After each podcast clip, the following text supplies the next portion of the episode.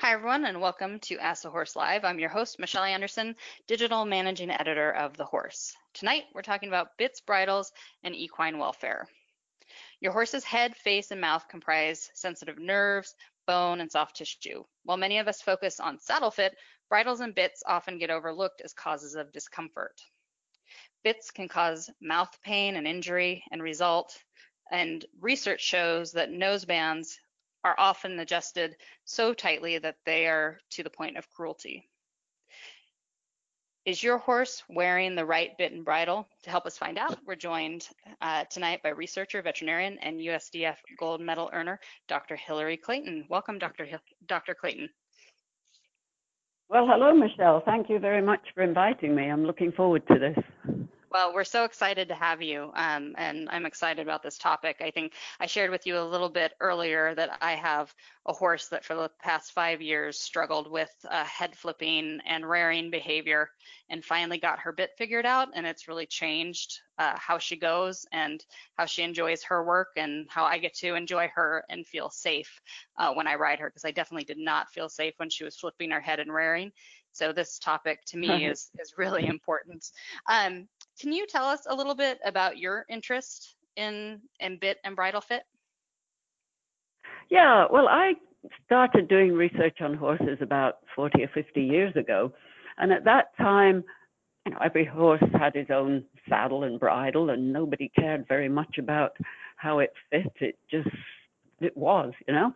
Um, but I was always interested in studying what we might call sports science in horses. And over this last 40 or 50 years, we've had lots more equipment and tools that we can actually use to measure some of the things like the pressure under the bridle, the tension in the reins, um, those kinds of things. So it, it's something I've always been interested in, but I think in the past nobody thought about it or we didn't have the right techniques to actually measure what the horse was feeling. So it's been a very exciting time to be involved in this type of research. And do you find that horse owners and trainers are becoming more aware of the importance of tack fit? Oh, absolutely. People are becoming more and more aware of the horse's comfort and the welfare implications. So I see these as very positive changes. Well, I want to give everyone a quick review of our Ask the, uh, Ask the Horse live format before we get started. Um, we're going to begin with questions that people submitted during registration. If you have a question that you'd like to ask live or you'd like a clarification on a response, you can enter that on in the chat window in front of you if you're listening uh, to us on your desktop computer. We're going to do our best to get to as many of your questions as possible. If you happen to be listening to our archive or our podcast and are interested in joining us uh, for one of our live events, you can register to receive our announcements at thehorse.com or visit thehorse.com slash live. Uh, you can also find uh, these archive podcasts on iTunes and subscribe if you want to make sure that you don't miss any of them as we release them on iTunes. So with that, I'm going to jump in, Dr. Clayton, and get started. Our first question is from Margaret in California, and she wants to know, are there bridle fitters like there are saddle fitters? And if not, should there be? Well, actually, yes, there are. Um, one of the bit manufacturers, Neue Schule, started an academy, and through that academy, one of the things they do is offer a whole course in bit fitting. And I think there are actually two courses one for interested horse people, and then one for those who want to become professional bit fitters. And I believe it's a six day course um, part of it's given online and it covers things like the anatomy of the horse's mouth and how you actually fit a bit and how to evaluate new bits and explain the action and effects of the bits to clients. And we do have a few um, certified bit fitters in the US. Okay. So is it more common in Europe to find bit and bridle fitters? Yeah, that's where the um, certification program originated in Europe. So I, I think more European people have probably taken it, but it's absolutely open to everybody. Uh, we have a question from Mikkel in Texas, and she wants to know if a writer has knowledgeable, sensitive hands, how much difference does a bit really make? Yeah, it's a kind of a chicken and an egg question. Um, like we're always riding is a very humbling sport. We're always, all of us, striving to be better riders, to be more sensitive and more balanced. Um, and the more sensitive your hands are, then I think the better able you are to feel the differences that a bit makes. For a novice rider, it probably doesn't make much difference because they can't feel the subtle effects that change when you change the bit. So that's what I mean by, you know, kind of a chicken and an egg. I do think that horses respond differently to different bits, but unless you're sensitive enough to feel that, then you know you're not just not going to notice. So, what are when we're talking about a rider's hands um, and them having good or sensitive hands? Um, is there a difference when we're looking at different disciplines, like uh, a dressage rider versus a Western rider versus maybe a hunter rider? Are they going to have different levels of contact with their horse's mouth and using the bit? Yes, they're absolutely going to have different levels of contact. And maybe I should start now by um, explaining what happens when the horse is on the bit. So if you ride a horse on the bit, you have a certain amount of contact with the horse's mouth.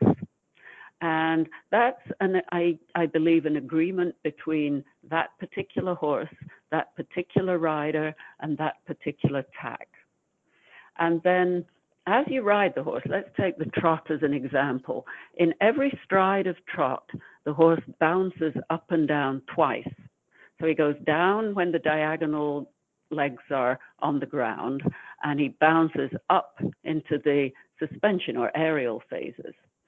Now, when the horse comes down in the stance phase, the front legs are controlling the position of the base of the horse's neck. And when the front legs stop the base of the neck from going down any further, because that neck is kind of cantilevered out in front, it's sticking out in front of the horse's body, the neck and the head nod down a little bit after the rest of the horse's body has been stabilized at its low point. So if you put a side rein or a very stable rider's hand on the end of the reins, the horse is going to nod down into the rider's contact, and at trot it'll be nodding down twice in every complete stride. So the horse and rider establish their own baseline contact, and then superimposed on that, we have the horse nodding into the rein. And that causes, in every stride, two increases in rein tension that are not to do with how much the rider is pulling on the reins. They're simply to do with the mechanics of the horse's gait. And so our next question is from Robbie in New Mexico. And it, well, we have two similar questions. So Robbie in New Mexico wants to know, how do I know if my bit is comfortable for my horse? And Leah in New York says, how do you know if your horse likes their bit? Um, so how how can we tell that they're comfortable and what are some signs that they might not be comfortable in that bit? Right. So a horse that's comfortable in the bit and comfortable with the hands that are at the other end of the reins is going to go calmly. He'll have a quiet mouth and he'll be responsive to light aids on the reins. And that's, you know, ideally what we'd all like to have. Um, the horse that's not comfortable will show there can be um, various pieces of a whole set of behaviors that indicate that the horse is in some way uncomfortable. Now, these set of behaviors, and I'll talk about what they are in just a minute, they are not specific to mouth pain. Right? These these behaviors might be associated with mouth pain. They might be associated with bridle pain, with a saddle that doesn't fit, with a lameness that hurts. So they're a fairly general set of signs, but they include things like an unsteady head, a neck that's moving a lot, maybe up and down, side to side. It won't go consistently to the bit. There may be tail swishing. And then there are quite a few facial expressions that go along with pain or discomfort. And those, they're actually sort of surprisingly similar in all species. All, all animals tend to frown a bit when they're painful or unhappy. When horses frown, the upper eyelid sort of tense towards the center of the horse's face. So it's like a, um, a little V shape in the eyelid pointing towards the center of the head. Sometimes they close their eyes partly or even completely, um, more than would normally be expected. You might see tension around the nose and the mouth. The nostrils may be more flared than they would need to be for the sort of breathing rate and exertion of the horse. Um, the lips can look very tense. Sometimes the upper lip gets retracted. You can see the horse's teeth. Um, when the lower lip is tense, the horse's little chin gets very prominent. So those are all things that the horse might, oh, he might open his mouth as well. That's another important one. Or um, pin his ears. There are a whole lot of these signs of general sort of unhappiness in horses, and they can be associated with pain from the bit. So with my mare that I struggled with, Dr. Clayton, I um, I think I put probably 15 different bits in her mouth, and finding the one that she was comfortable in, I noticed that her mouth was quiet. Um, so I'd put the bit I'd put a bit in her mouth and she would fling it with her tongue and do lots of movement in her mouth. Um, is that something that's unique to my mare, or is that a sign that the horse is uncomfortable, or do we want a horse to play with the bit and move their tongue around? Well, we want the horse to gently chew the bit, right? And what we mean by chewing the bit is just very slightly moving the jaws maybe the tongue just a little bit. Um, not enough that the teeth gape apart, not enough that the you know the tongue comes out or anything like that, but just very ven- gently to be chewing. We talk about chewing the bit, but they're not really chewing on the bit. They're just gently moving their mouth. Um, they'll salivate as they do that, and then as they chew, you get bubbles of air in the saliva and that's what makes it look white and frothy. So, you know, they get that frothy white lipstick that we like to see from the combination of salivating and chewing. Okay. Does that um, explain it well? Yes, yes. And so we have a question from Melissa. And so we've touched on discomfort in general and discomfort from the bit, but Melissa's question is specifically from the bridle.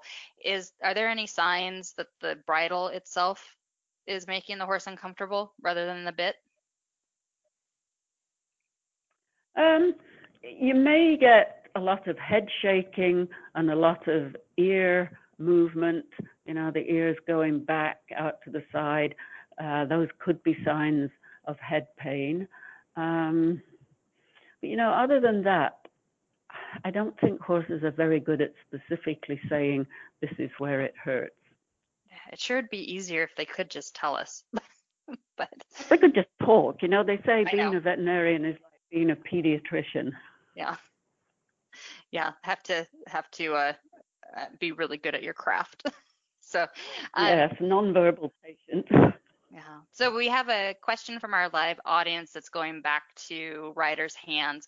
Hannah wants to know if there's a system that's been developed for everyday riders to determine how much they're pulling on the reins. Yes. Um, most of the research labs make their own systems, but there are two or three available. There's one from the Netherlands. I believe there's one from Australia. Some of these things sort of come and go on the market, and it's a little bit difficult to keep up with them. But if you maybe do a Google search on rein sensors or rein tension, those kinds of things will probably come up with what you need. I'm trying to remember what the names of these things are, and it's sort of gone right at this moment. well, we have a, another question from our live audience from Joan, and she wants to know how does the shape of the horse's palate or the width or size of the mouth affect bit choice? And that's probably a good time to touch on the mouth and what parts of the mouth are interacting with the bit. Okay, so the bit goes from the corner of the lips on one side to the corner of the lips on the other side. And if you want to measure what width the bit should be, then you can use oh, one of the commercial mouth width measuring tools that you can buy, or you can use a bit of doweling or even you know a piece of string to measure the distance between the corners of the lips, measuring through the horse's mouth, obviously. And then the bit should be a little, I would say no more than half an inch wider than that. And if you're measuring for a double bridle, then the bradoon will be just a little bit wider than the curb bit. So that's the width of the horse's mouth. Then um, I'm going to talk about how to adjust the bit first, because I think there was a question about that, and then we'll go back to what structures the bit's touching. Okay. So um, you adjust the cheek piece so that the bit fits up into the corner of the lips, and I like to see one wrinkle at the corner of the lips. When you put the bit in the horse's mouth, if it's a jointed bit, it actually hangs downwards on the tongue. And one of the things I've noticed in my research that horses really don't like is to have the bit too low on their tongue. So I like to have the bit just up into the corner of the lips and, and make sure you look at that with the nose band tightened if you're using some kind of a drop um, or a flash nose band, right? Because that actually helps to hold the bit up into the corners of the lips. And then the other thing about the size of the bit is that years ago it used to be recommended that you should use a great big fat mm-hmm. snaffle bit because that would put less pressure per unit area on the horse's mouth. But it turned out that now we've actually done some research on it, there really isn't room for a great big fat bit in most horses' mouths. So most horses prefer a much thinner mouthpiece. I mean, not so thin that it's, um, you know, like wire. And there are reasons why we have minimum uh, bit thicknesses for competitions, but a, a more a, a, thinner one rather than one that's huge and thick is mo- more comfortable for the vast majority of horses. Okay. So then, what structures are in contact with the bit? Well, if you look at a horse's mouth without a bit in it, we have the floor of the mouth, which we don't usually see because the tongue is inside that um, sort of furrow between the two mandibles. And then the roof of the mouth goes between the upper uh, sets of cheek teeth, and it looks ridged in the horse because there's uh, very vascular tissue in ridges over the actual bone. Now, in life, we talk about there being an oral cavity, but in fact, the horse's tongue normally completely fills that, in quotes, cavity. And that's why there isn't a lot of room for a big, thick bit. So when the bit goes into the horse's mouth, it sits on top of the tongue, and then the tongue sort of squashes outwards a little bit and covers the bars of the mouth. That's the, um, the, the, the part with no teeth between the canine or the last incisor, depending on whether it's a male or female, um, and the first cheek. So that's the space where the bit fits, so it doesn't have to overlie any teeth. But in fact, the tongue usually cushions the bar from the effect of the bit. And then on top, we've got the palate. Now, some horses have a fairly horizontal palate. Some horses have a much more arched up palate. And the ones with the palate that arches upwards are a lot easier to fit with a bit because there's more space there. And for some horses, it's difficult for them to carry a single jointed snaffle because when you put tension on the reins, the the way the bit changes shape is that it gets sort of narrower and the joint part pushes forward into the palate. Now, some horses, that's not a problem, as we say, and that tends to be the ones with the big arched palate. Whereas horses with the flat palate, some of them find that very objectionable. And that's where the double jointed bits are a better shape because of being a, instead of being a V shape that pushes into the palate, they're actually sort of like a three sided U that conforms a lot better to the shape of the tongue.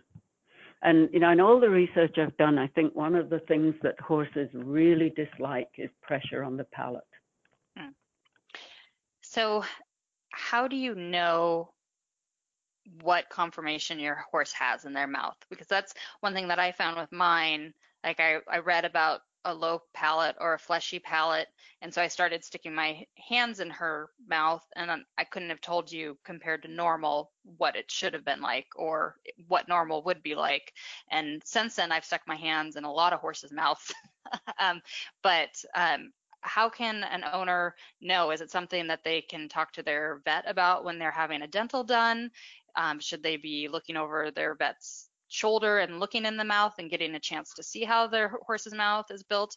Are there any markers, landmarks, or, or clues for them? Well, you just answered the question for me, actually. Oh. Um, I think it's hard for the average person to know because we don't um, palpate or look at a whole lot of horses' mouths, and the people that do are the vets that specialize in dentistry. And so that's the person to ask the next time you get the horse's um, teeth floated, ask the vet, well, how does this horse compare with other horses? And, you know, all the dimensions of its mouth, the size of its tongue, the curvature on the palate, all of those things. Okay. Give you something to talk about. well, I just find myself sticking my hand in everyone's horse's mouths um, uh, when they're not looking. to see. Um, yeah. Trying to create a, a baseline. Uh, so we should say to people, be very careful when you do that because yeah, those that's true. teeth can really mash your fingers. That's true. Yeah, if you're not used to sticking your hands in a horse's mouth, maybe be don't or be very very careful. But um, it's really been interesting, I think, because um, I had never really paid attention to the palate, especially, and now I have an idea with each of my horses um, how different their mouths are. Um, and that I had always, and I think this is what we fall into as riders, you know, our trainer has a bit that they like, or we have a bit that we like, and we have a collection in different sizes. And I had all of my horses going in the same bit. And then now I know that that would be like having them all in the same saddle. Um, and that definitely doesn't work for them. So anyway, side note into to uh, to my. You know, I used to say in these talks, um, find yourself a friend or a trainer who has a big box of bits. Yeah. But now I say, bring in the bit fitter because they also have a you know huge box of bits, but they also give you an evaluation of how the horse goes in each bit, and they have been taught you know how to recognize the signs that the horse is more or less comfortable. So you know that's their job. So we have another question from our live audience. Uh, and it's going back to bridle fit. Callie wants to know if lowering the head, chewing, and head tilting when putting on the bridle is a sign of discomfort, or is the horse just getting the bit to settle? So I guess she's talking about bit and bridle discomfort. So when you present the horse with the bridle and they start doing that jaw movement and the sideways head tilt, um, that I think I know I've seen horses do that, and I've had my own do that.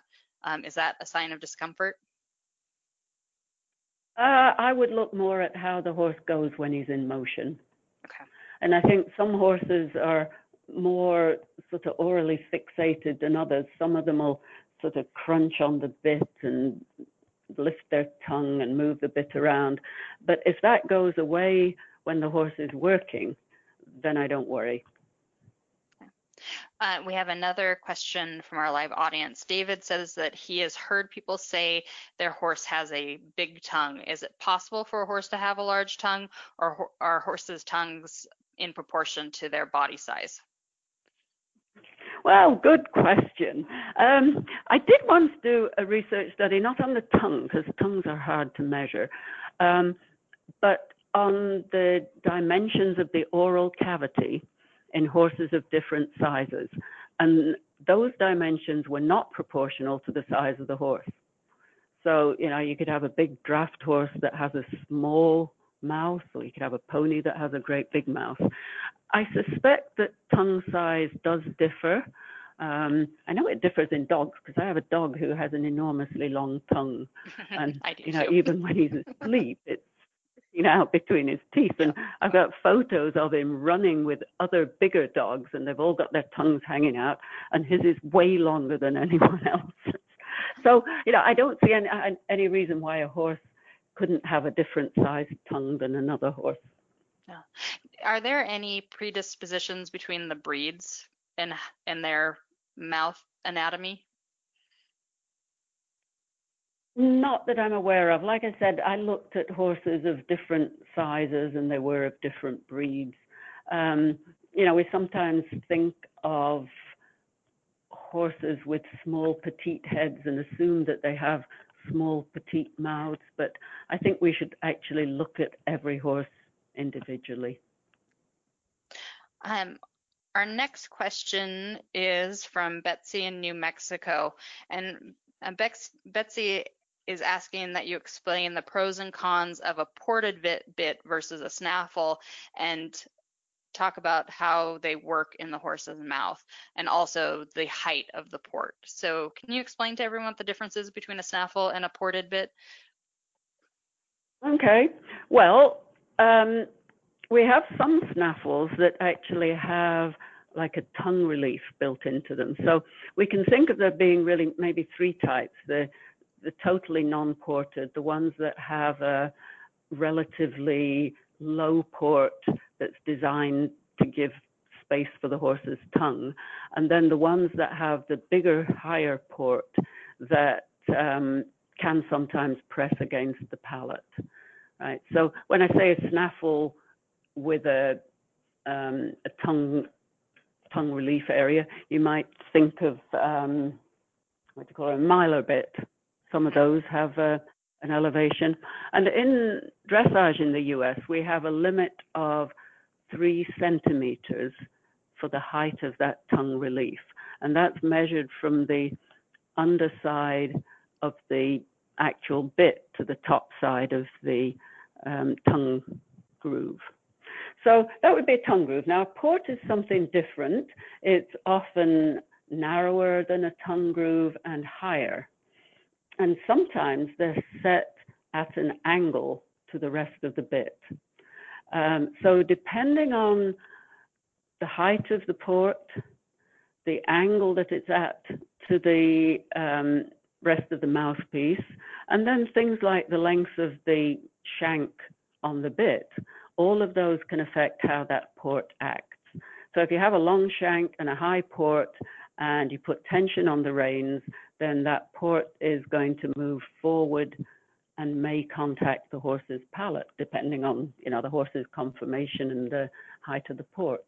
And if it does touch the palate, we've already said that the palate is very sensitive. So you know sometimes people use that as a way to get a very sensitive reaction from the horse. We have a question from Sarah, and she wants to know if there's a different way to measure a snaffle bit that is broken versus a bit like the ported bit or like a mullen mouth that is a solid mouthpiece.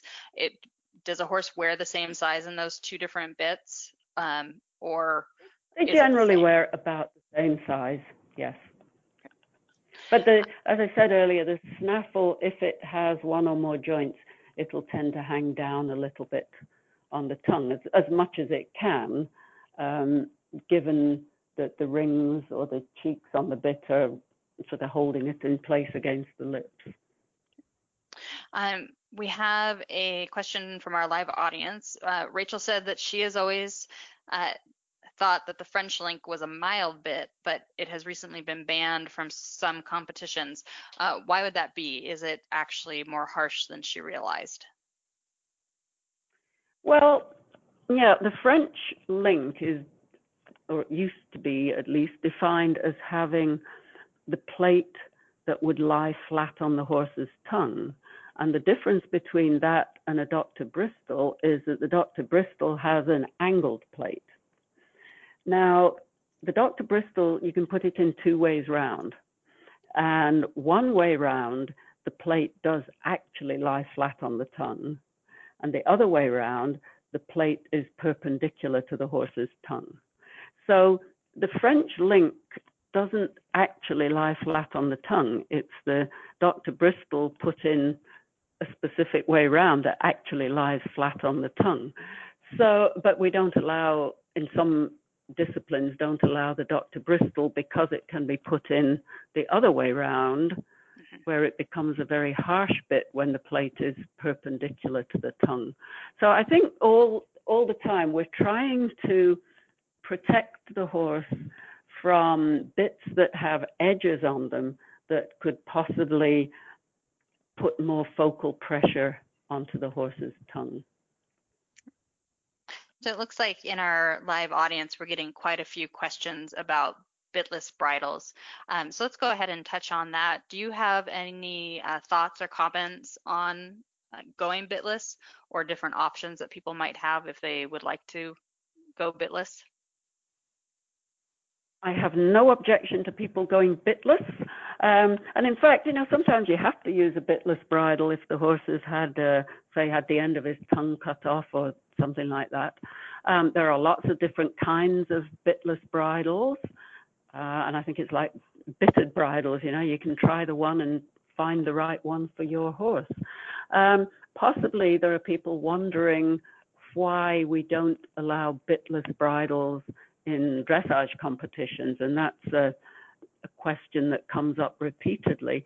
But there are so many of the dressage rules that are geared towards how the horse accepts the bit that you would really have to completely rewrite the rules to have bitless bridles. And I know it's been, you know, they've had competitions in one or two of the European countries, but I think it would be very difficult given the way the rules are to mix um, horses with bits and without bits in the same competition. Um, we have a question from Darlene in Oregon. She wants to know if you can address the type of bit that would work best with different palate types. So if you have a low palate versus a high palate, what kind of bit should you be looking for? Well, I like to use a double jointed bit on those horses because as I said earlier, it has a kind of a U shape that fits to the tongue, but it also doesn't have the, the V that you get with a single jointed bit that tends to poke forward into the palate. And then, you know, again, it's worth trying some of the different double jointed bits. There's the, for instance, the um, turtle top bits that are super um, smooth and level on the surface that goes next to the palate. So that's one that's always worth trying. And so I think mentioning the turtle top uh, leads to the next question, which which you touched on a little bit as far as bit thickness. But Gail is in BC, Canada, and she wants to know how have bits evolved over time? Oh my gosh, they've evolved incredibly. When I was a kid, I can remember everybody pretty much had a single jointed snaffle mm-hmm. or maybe a pelham. Um, and the bits didn't fit very well. I think most of them those days were egg butts. Um, they tended to be too wide for the horse's mouth, but you know nobody cared. So we've evolved through.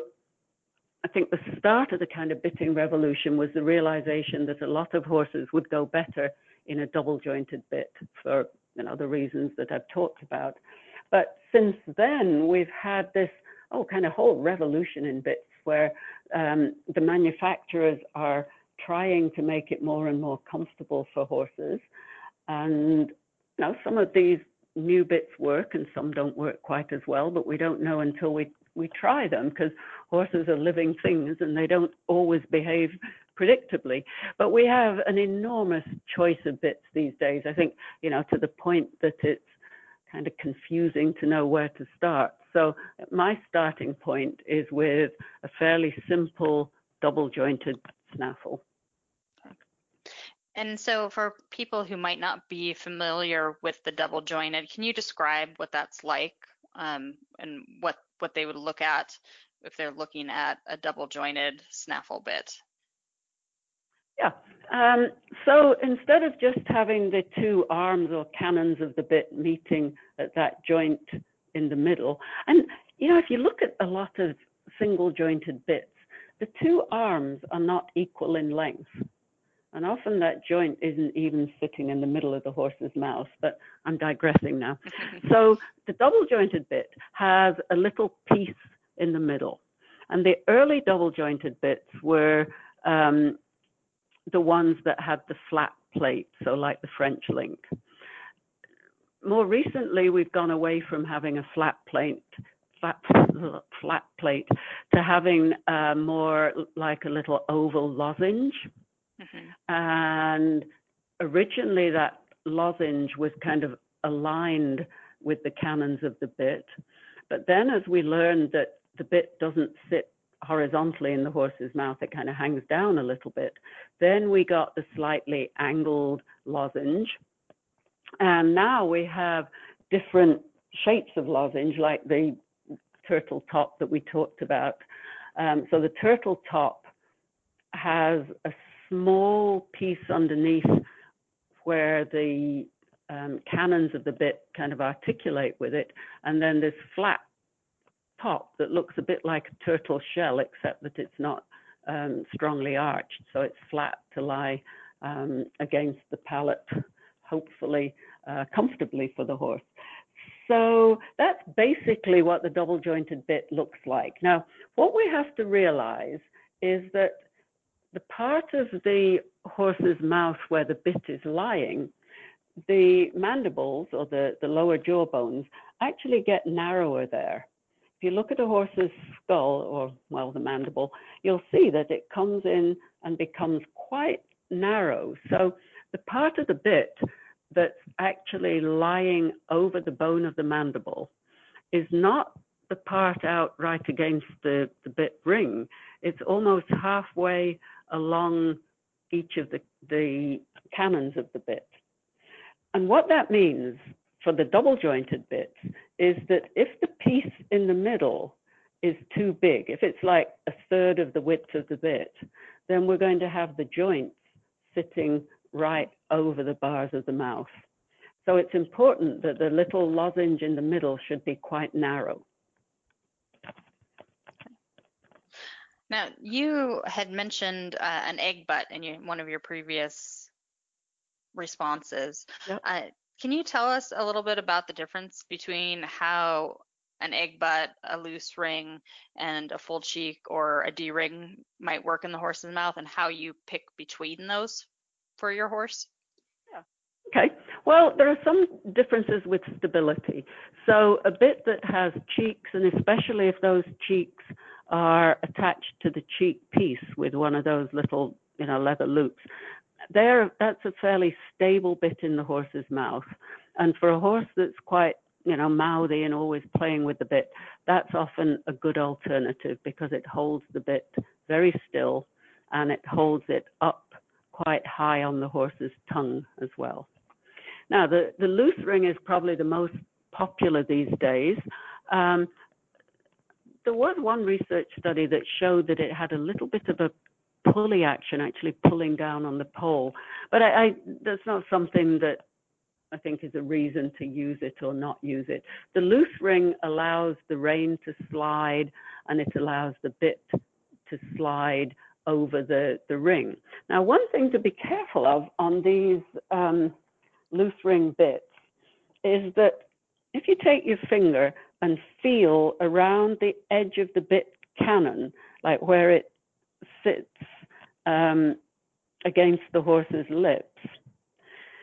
Over time, the loose ring sliding through there can actually give you quite a sharp edge um, that lies, as I say, on the um, the little ring no, that's not the right way to say it. It lies in, on the hole in the bit cannon that the ring is sliding through. And I've just had my husband actually um, file off the little sharp edges that can form there. So just something to be a little bit aware of that the bit can become quite, the ring bits can become a little bit sharp in that area. Um, the egg butt doesn't allow the ring of the bit to move relative to the mouthpiece. So again, it's a little more stable than the loose ring bits. And there are also some horses that always seem to get sores on the side of the lips with a loose ring bit um, and that are much better in the egg butt. So we've had several questions come in from the live audience. Uh, Ed wants to know why it is a bit necessary for an average rider who isn't competing? Can't a hackamore or a halter control a horse? Um, a bit's not necessary. I don't know if I'd want to go out hacking on just a halter, although having said that, I once went on a tour in um, Australia and rode some very high class endurance horses, and we rode those with just a loop around their necks, mm-hmm. and that seemed to go just fine. Uh, so, but for the you know the average, not terribly experienced rider, we've got to think about safety of both the horse and the rider. Um, and if they are totally comfortable on the horse that they have with a bitless, and you know, a bitless is not totally benign, let's say. When you use a bitless bridle and you have the same rein tension as you have in a bridle with a bit, then the pressure is going somewhere, usually onto the horse's nose and sometimes onto the poll with the bitless bridle. And I've recorded extremely high pressures on the nose and the poll with certain types of bitless bridles. So, you know, don't think they're totally um, without the potential to do some damage to the horse. Uh, so I keep digressing here. I keep thinking of other things I want to tell you. Uh, where was I? So are people safe hacking out without a bit? And I think that has to be an individual decision. Yeah. And in Ed's question, he's saying hackamore, and I'm not sure if by that he means like a mechanical hackamore that would have a chain and then leverage, or if he's talking about like a hackamore that includes a bozal and a mecate, which is a, a you know the Western setup yeah. on a horse, which um, those are can be very nice, but in the wrong hands they can be not so nice, both the mechanical and and the uh, the bozals. So um, that's right. Those are types of bitless bridles that can be quite coercive. Yeah. Yeah. Um, we have a question from Louise, and she wants to know how do you bit a horse that puts his tongue over the bit? Uh, she says, My horse does it when he's distressed about what he's being asked to do. Yeah, and that's a difficult one. Um, first of all, make sure the bit is not too wide um, and that it's not adjusted too low, because if it's too wide and if it's too low in the horse's mouth, then it hangs down lower on the tongue and it's easier for the horse to get his tongue over the bit. Okay, so we need the bit that fits correctly. Um,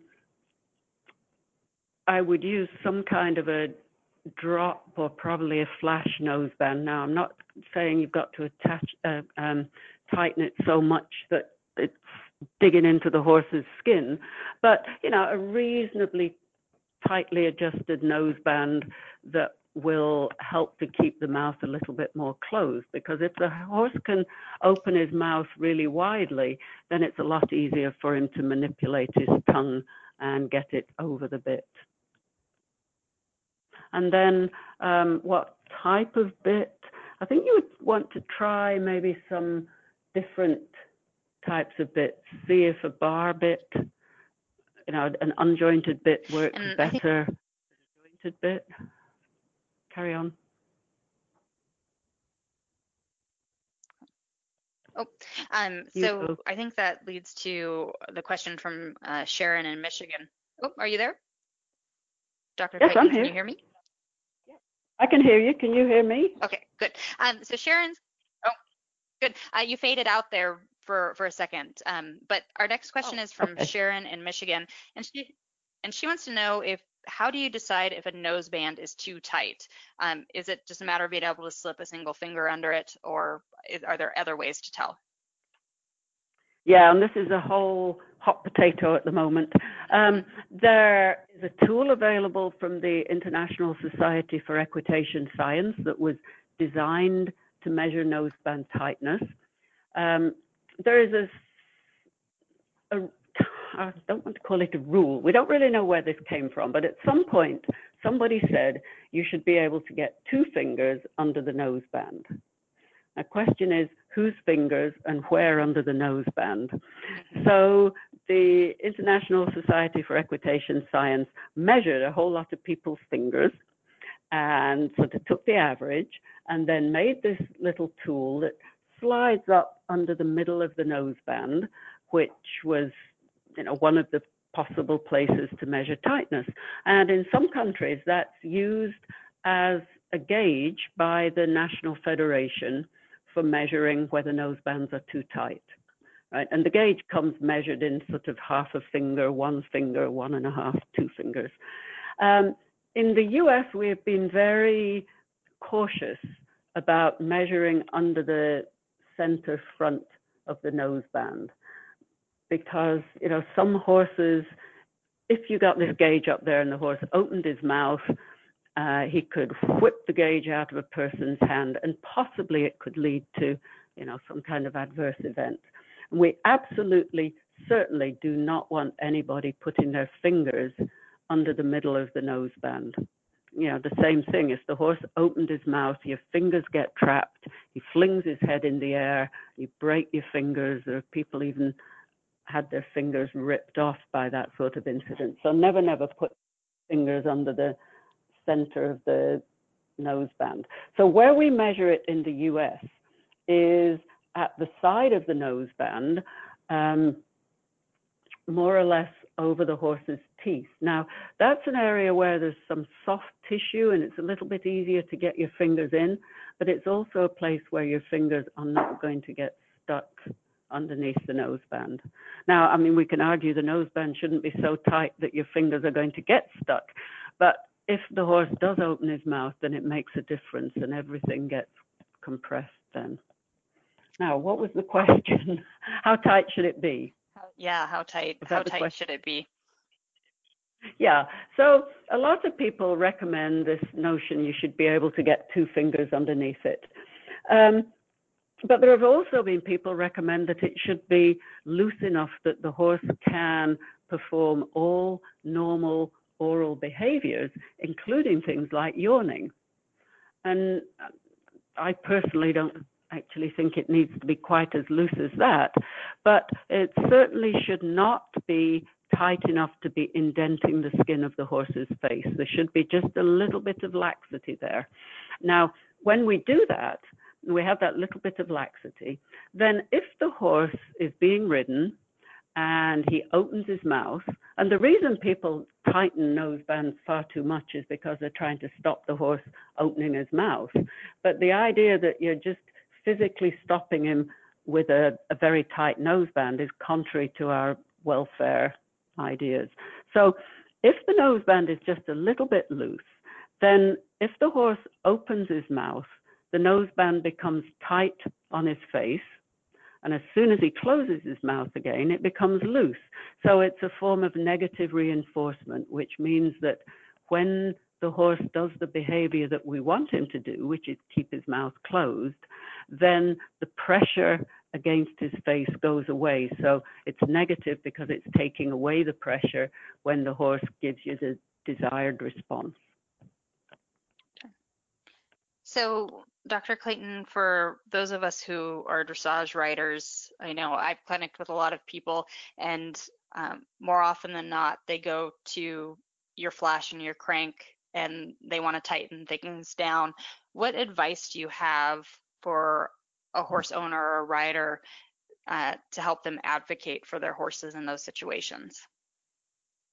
Yeah, that's uh, difficult because, you know, on the one side, if you go to ride with somebody then you're going there to get their advice and their ideas and that kind of thing.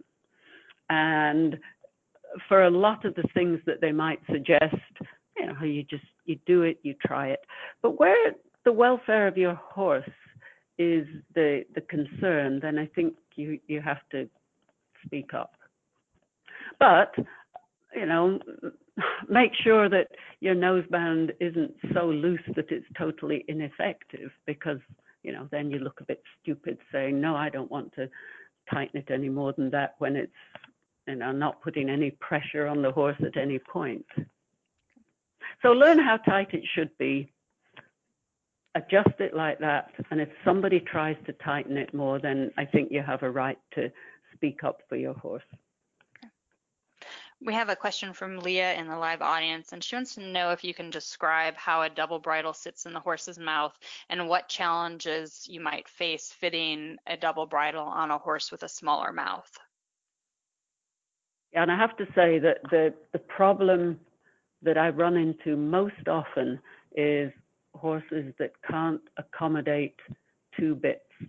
Mm-hmm. And for you know years and years, I was very vocal about you know can't why can't we ride horses in a snaffle bridle all the way through all the levels of dressage? And of course, we can now mm-hmm. when it's under US EF rules, but not under FEI rules. But you know, my idea was that well, if the horse can't accommodate the double bridle, why would anybody care if we um, handicap ourselves by using a snaffle?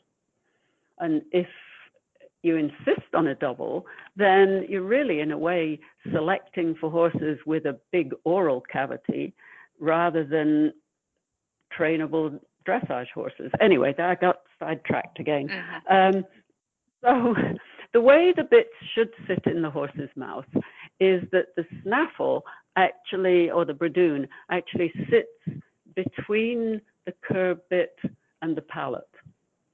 Right, so it sits on top of the bradoon and it can actually affect the um, pressure that's being applied by the, the two reins really work together. You know, they can affect each other because they're sitting right next to each other with one on top of the other. And I think that is probably why some horses can't tolerate it is because you've got the width of two bits, um, if you like, between the tongue and the palate. So now going back to what the question was, what was it? How do you fit them or? Mm-hmm. How do you, how right. do you fit them or so, what do you do with a small mouth? uh, what do you do with the small mouth? Right. So what I do with the horse that's not comfortable, I try adjusting one bit at a time, up or down, and then try adjusting the other bit up or down, and just seeing if you can find a sweet spot where the horse thinks it's okay. But sometimes there just, you know, isn't really an answer to it. I've had some that didn't matter what I did, I couldn't get them comfortable. Mm-hmm. So with those horses, did you just end up showing at USEF, USDF shows rather than going to um, FEI sanctioned shows? Um, well, me, I'm just showing at USEF shows anyway. Uh, but yes, I mean, for some um, high level international riders, if the horse can't tolerate it, then they can't do it. And you know, that might be one of the reasons why some riders have such tight nosebands because they can't find any other way um, to get the horse to accept the two bits. Well, not that tight nose band is teaching the horse to accept them, but uh, it's a non welfare approved way of doing it. Yeah. We have a question from Vivian in our live audience, and she wants to know if there is a bit material, copper, iron, or rubber that horses accept better than others. Oh, and there's been all kinds of different bit materials that have come out. Um, copper is put into the alloys that are used for bits because it has a slightly sort of sweet taste to the horses. It sometimes um, and it causes them to salivate a bit more. So there have been various um, materials with different properties. People like horses to salivate. You know, you don't want a horse with a dry mouth. A, a wet mouth is, I think, more responsive. Um, is there something that horses prefer? Again, you really have to try different things. And there are some types, like the Happy Mouth bit, that we're allowed to use at some levels. And by the way, if you want to know what's currently allowed and not allowed in USEF, at least dressage competitions, we have Appendix A that has lots and lots of information and diagrams. This is where the, the pictures are. Um, so that's in the rule book.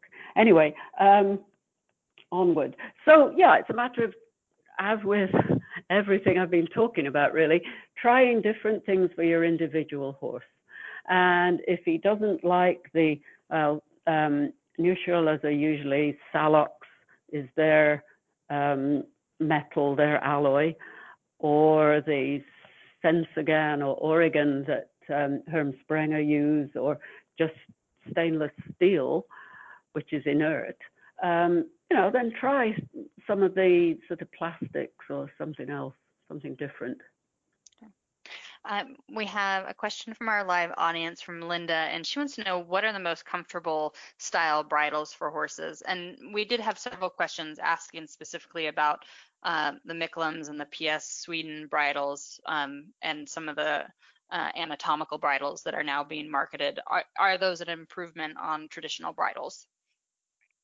Right. So just like the bit manufacturers are trying to give us bits that are more comfortable, the bridle manufacturers are trying to give us bridles that offload the parts of the horse's head that are more sensitive to pressure. So the areas where there are a lot of nerves or blood vessels, um, the bony prominences, we're trying to offload those areas. And I think the Micklem bridle is absolute genius ever since I got one, I just have loved it. So the things I like about it, it's shaped for the ears. You know, we try to just, um, let me have a drink of water. Shape it so that there's room at the back of the horse's ear. Now, pressure on the back of the ears, that can cause some horses to just shake their heads frantically. So, yeah, most bridles now are shaped around the ear. But make sure that if you're buying a bridle, that the shape of their specific headpiece actually matches where your horse's ears are. Mm-hmm. So um, that's one thing, shape around the ear. And then the Micklem fits a little bit further back on the face, and it has that jowl strap that actually holds it back away from the nerves and the blood vessels and the, the facial crest. And then you know, I, I like the drop nose band that it has as well. So if you look at the design of the Micklem and then compare it with you know the PS of Sweden and all these other new anatomical bridles, they're really incorporating, I think, the same design principles, but they're changing some of the aesthetics of the bridle. So, and oh, aesthetics are important. I think you should look at your own horse's head and try the bridle on and see if it's flattering for your horse. And I always think it's strange, you know, sometimes the ads for the bridles show them on horses that they clearly don't flatter at all. So you know, can't imagine why they would do that. But anyway. So yeah, um, I like the Micklem, and I think the other anatomical bridles are, in a way, developing the same features as the Micklem, and you know you can pick which one you like. Um, we have a question from our live audience from Margie who wants to know what's the difference in action between a drop noseband and a flash noseband? Well, the drop noseband is fitting entirely around the skull and the mandible fairly low down on the horse's face. So it's further away from the horse's TMJ, which is where the skull and the mandible articulate. So it's actually a more powerful um, noseband to keep the horse's mouth closed, if you like. Whereas, you know, the flash with its attachment on the front of the noseband is not having quite the same effect as the drop. Does that make sense? Because it's attached higher in the front. Um, well, unfortunately, that is all the time. I just looked at the time, Dr. Clayton, and I realized that we had uh, come to the end of our time this evening. Um, so I want to thank everyone for joining us tonight, and thank you, Dr. Clayton, for for your time. It's been a really interesting discussion. Hopefully, people have lots of things to think about, and will be looking more carefully at their bridles and their bits on their horses. Well, that would be fabulous somebody learned something about how to fit bits and bridles. I hope so. Yeah. Um, I want to thank everyone for listening and I hope that you join us next time. Until then, from all of us at the horse, have a great night.